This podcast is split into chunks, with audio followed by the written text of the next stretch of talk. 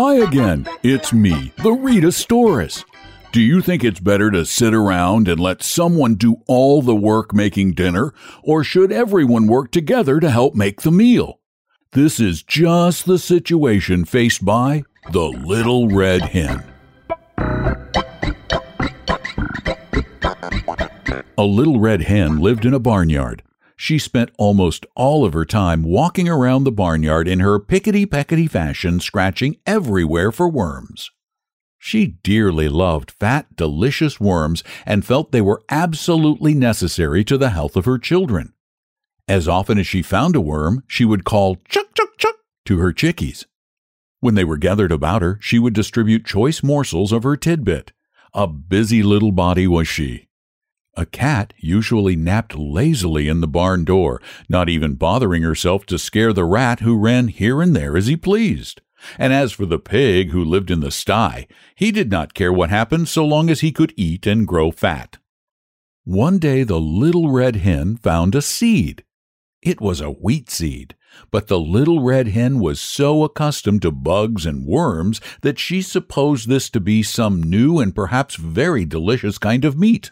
She bit it gently and found that it resembled a worm in no way whatsoever as to taste, although because it was long and slender, a little red hen might be easily fooled by its appearance. Carrying it about, she made many inquiries as to what it might be. She found it was a wheat seed, and that, if planted, it would grow up, and when ripe, it could be made into flour and then into bread. When she discovered that, she knew it ought to be planted.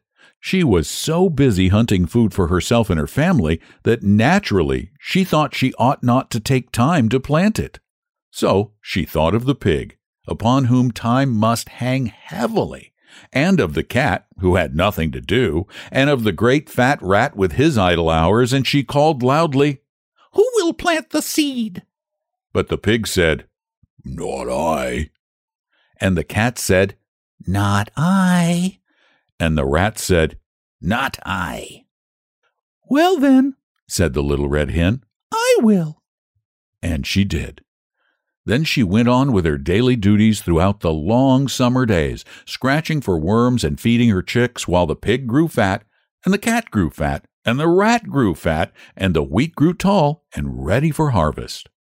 So one day the little red hen chanced to notice how large the wheat was and that the grain was ripe, so she ran about calling briskly, Who will cut the wheat?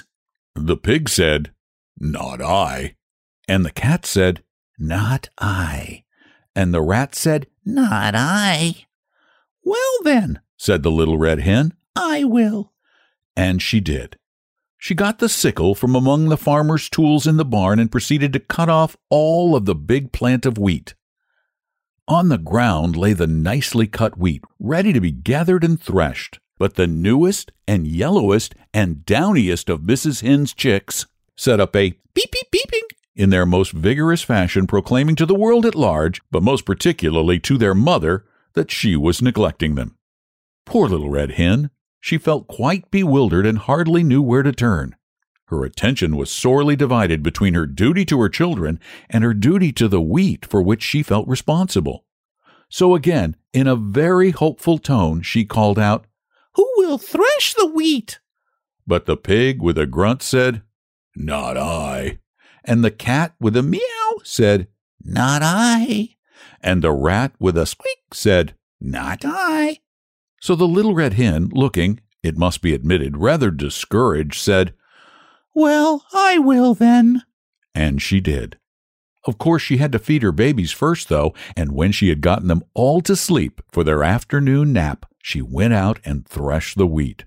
Then she called out, Who will carry the wheat to the mill to be ground? Turning their backs with snippy glee, the pig said, Not I. And the cat said, Not I. And the rat said, Not I. So the good little hen could do nothing but say, I will then. And she did. Carrying the sack of wheat, she trudged off to the distant mill, where she ordered the wheat ground into a beautiful white flour. When the miller brought her the flour, she walked slowly back all the way to her own barnyard in her pickety peckety fashion. She even managed, in spite of her load, to catch a nice juicy worm now and then and had one left for the babies when she reached them. Those cunning little fluff balls were so glad to see their mother. For the first time, they really appreciated her. After this really strenuous day, Mrs. Hen retired to her slumbers earlier than usual. Indeed, before the colors came into the sky to herald the setting of the sun, her usual bedtime hour. She would have liked to sleep late in the morning, but her chicks, joining in the morning chorus of the henyard, drove away all hopes of such luxury. Even as she sleepily half opened one eye, the thought came to her that today the wheat must, somehow, be made into bread. She was not in the habit of making bread, although of course anyone can make it if he or she follows the recipe with care, and she knew perfectly well that she could do it if necessary. So after her children were fed and made sweet and fresh for the day, she hunted up the pig, the cat, and the rat. Still confident that they would surely help her some day, she sang out, Who will make the bread? Alas, for the little red hen, once more her hopes were dashed, for the pig said, Not I. And the cat said, Not I. And the rat said, Not I.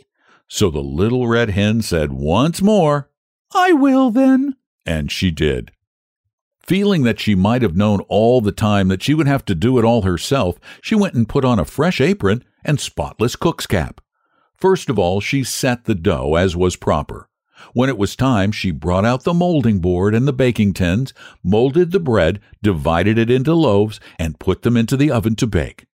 All the while, the cat sat lazily by, giggling and chuckling and close at hand the vain rat powdered his nose and admired himself in a mirror.